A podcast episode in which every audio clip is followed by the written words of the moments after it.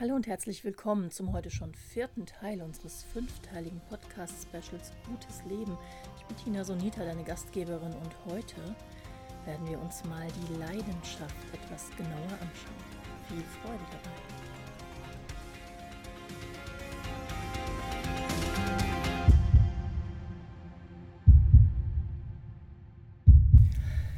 Das Leben ist ein Fest, oder nicht? Und wenn auch du immer häufiger mal das Gefühl hast oder nicht, dann mag es sein, dass die Leidenschaft in deinem Leben einen zu geringen Platz einnimmt. Ich freue mich sehr, heute das Thema Leidenschaft mit euch besprechen zu dürfen, weil ich glaube, Leidenschaft ist eines der am missverstandensten, eine der missverstandensten Ressourcen des menschlichen Seins.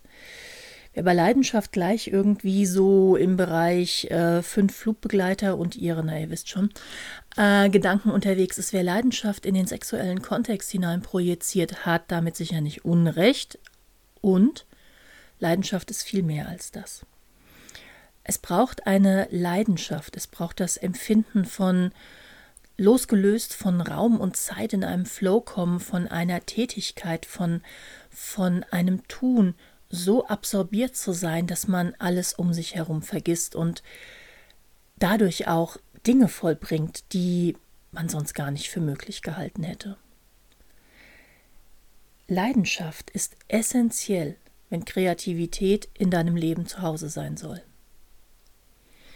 Und ich glaube, der absolute Gegenspieler der Leidenschaft ist der die ewige Rückwärtsbewegung, in der wir uns oft befinden, der zu starke Rückzug, gegen eine gesunde Introspektion ist überhaupt nichts zu sagen. Aber wenn wir uns in unser System zurückziehen und dort dann verharren, sei es aus Trauer, aus Frust, aus Schock, aus Resignation, wird diese nach innen geführte, nach innen gerichtete Bewegung uns verhindern, dass wir nach außen gehen, dass wir uns öffnen für neue Impulse, dass wir unseren alten Impulsen der Leidenschaft, der Kreativität Raum geben.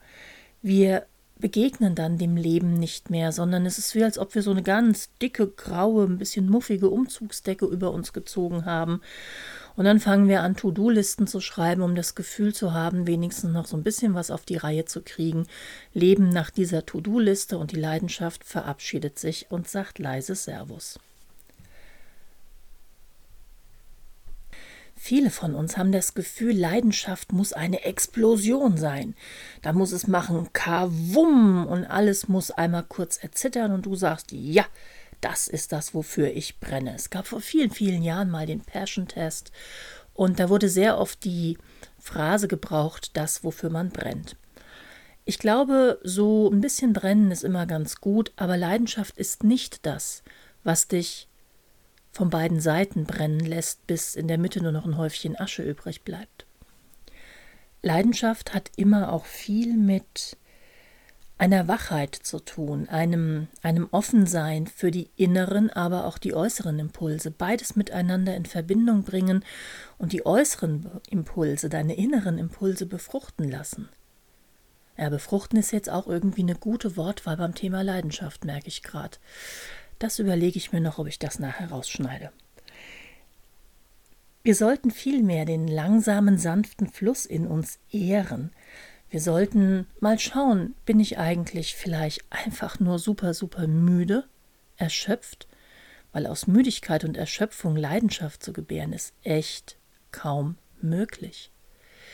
Den eigenen Fluss wahrnehmen. Ihr merkt, das ist immer wieder Thema in diesem Special hier den eigenen Rhythmus wahrnehmen, führt dazu, dass dein System sicheren Boden unter die Füße bekommt. Und je sicherer der Boden unter deinen Füßen ist, je stabiler die Position ist, in der du dich gerade befindest, je ausgeschlafener, erholter und, und präsenter du im Moment bist, desto höher ist die Chance, dass die Leidenschaft, dass die Muse dich küsst, dass die Leidenschaft wieder erweckt und dich dahin führt, wo du das Gefühl von absoluter Kreativität hast.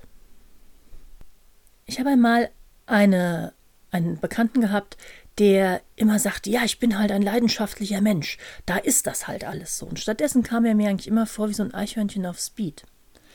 Leidenschaft ist nicht das ganz viel, ganz schnell, ganz laut, ganz hoch, was ja irgendwie auch so ein bisschen die Eigenschaften eines traumaauslösenden Ereignisses sind. Und wir sollten alle versuchen, nicht so zu leben, dass unser Alltagsleben uns auf Dauer traumatisiert. Leidenschaft ist nichts, was dich so brennen lässt, dass du mit 30 mit einem Herzkasper tot umfällst. Bei Leidenschaft ist nichts Gehetztes oder Wahnhaftes dabei. Ich glaube, das gilt es einmal darzustellen. Ich habe irgendwann mal die Verfilmung Paganini mit Klaus Kinski gesehen und er hat, glaube ich, versucht, den leidenschaftlichen Paganini darzustellen.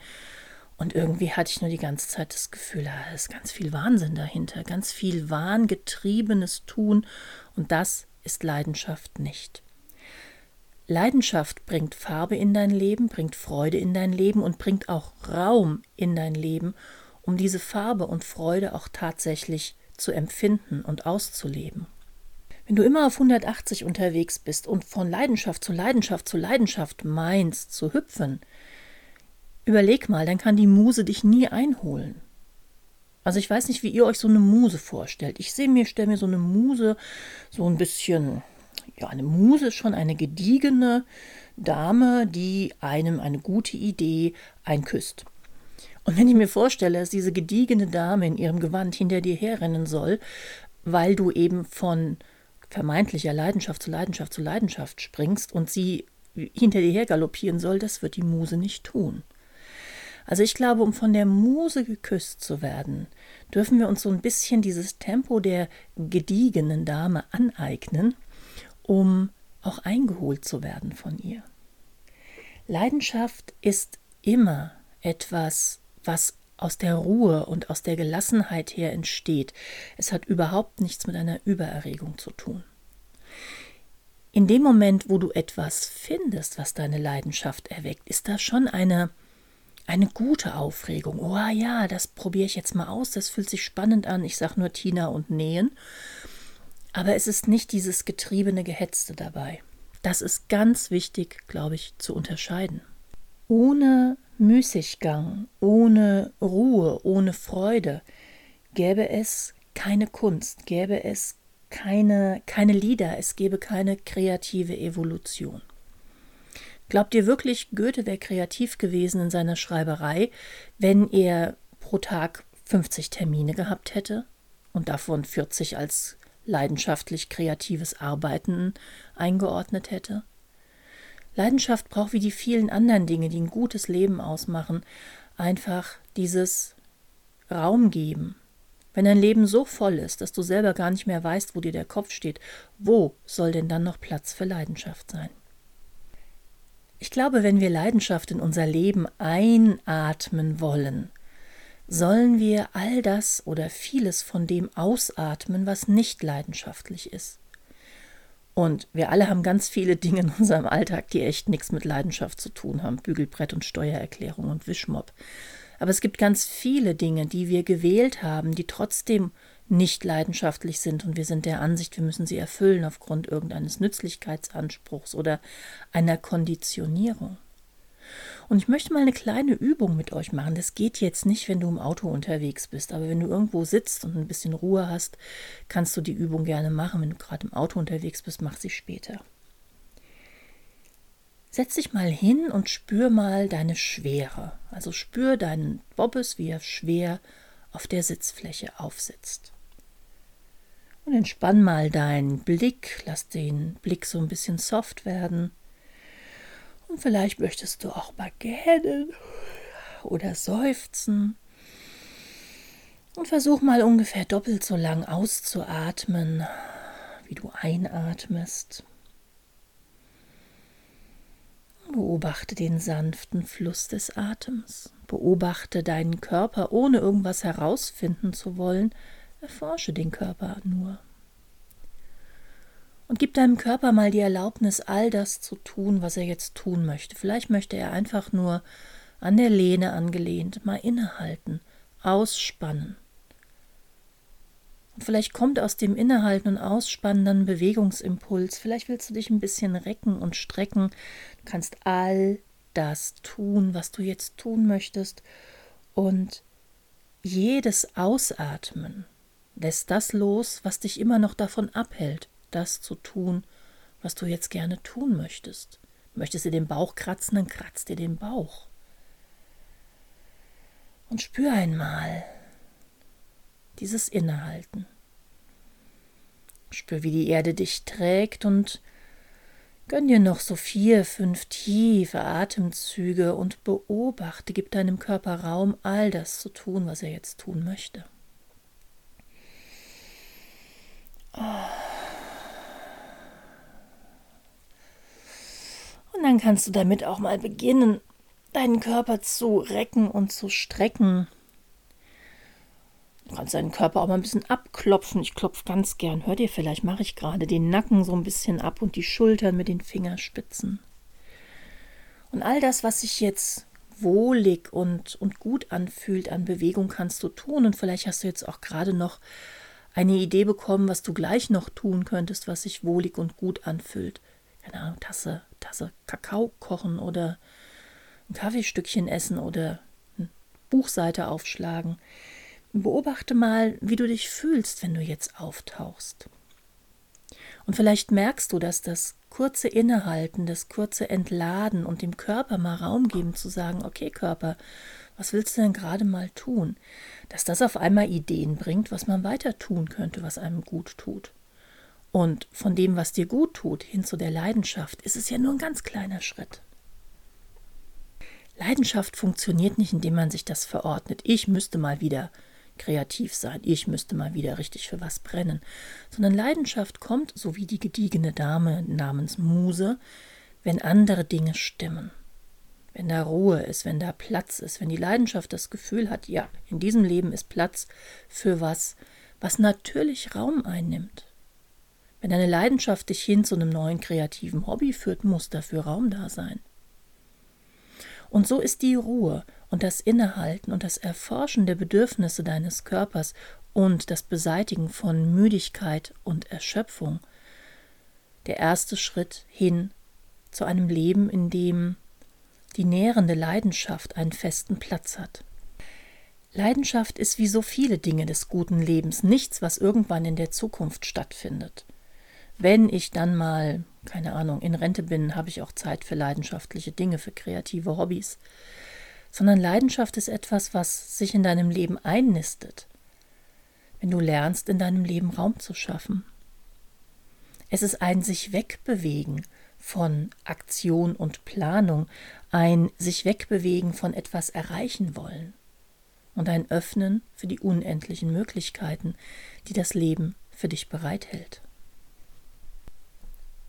Mach diese Übung, die wir eben gemacht haben, mindestens einmal am Tag und halte mal die Augen offen nach Dingen, die aus deiner Intuition herausgeboren werden, die vielleicht erstmal klein sind, die weich sind, die die gar keine ganz große Wallung und Aufregung oder Terminverschiebungen mit sich bringen. Und diese Dinge sind meistens der Türöffner für die Leidenschaft und für die Kreativität. Leidenschaft kommt vom Innen nach außen, dann, wenn im Außen Raum dafür ist. Leidenschaft kann dann entstehen, wenn du Projekte rausnimmst aus deinem Leben, wenn du Schichten entfernst aus deinem Leben, die leidenschaftlos sind, die nichts mit Leidenschaft zu tun haben. Und dann kommt der Teil mehr zum Vorschein, der die leidenschaftlichen, die, die kreativen Momente in deinem Leben leben kann. Zu viel in deinem Leben erstickt Leidenschaft. Die Langsamkeit und das Raumschaffen, das lädt die Muse ein. Dann kann die dich einholen und sagen, ich hätte mal eine Idee. Mit der Leidenschaft ist es wie mit einem Lagerfeuer. Ein Lagerfeuer muss langsam angefeuert werden. Ja, erst mit bisschen kleinem Holz und mit ein paar Blättern und ein paar trockenen Zweigen. Und es braucht viel Ruhe, bis es mal richtig angebrannt ist. Und dann erst kann man neue Zweige drauflegen. Wenn du ein Lagerfeuer anbrennst und sofort neue Zweige draufhaust, noch mehr, noch mehr, noch mehr, weil die brennen ja gut, Ja, hier noch einen, da noch einen, dann wird das Feuer ersticken. Und genauso ist es mit der Leidenschaft in deinem Leben. Leidenschaft ist etwas, was langsam genährt werden möchte, was auch ein Stück weit Schutz und Raum braucht und dem man Stück für Stück immer wieder einen neuen Impuls zukommen lässt. Und so wünsche ich dir, bis wir uns das nächste Mal hören, ganz viel Freude mit deinem inneren Lagerfeuer.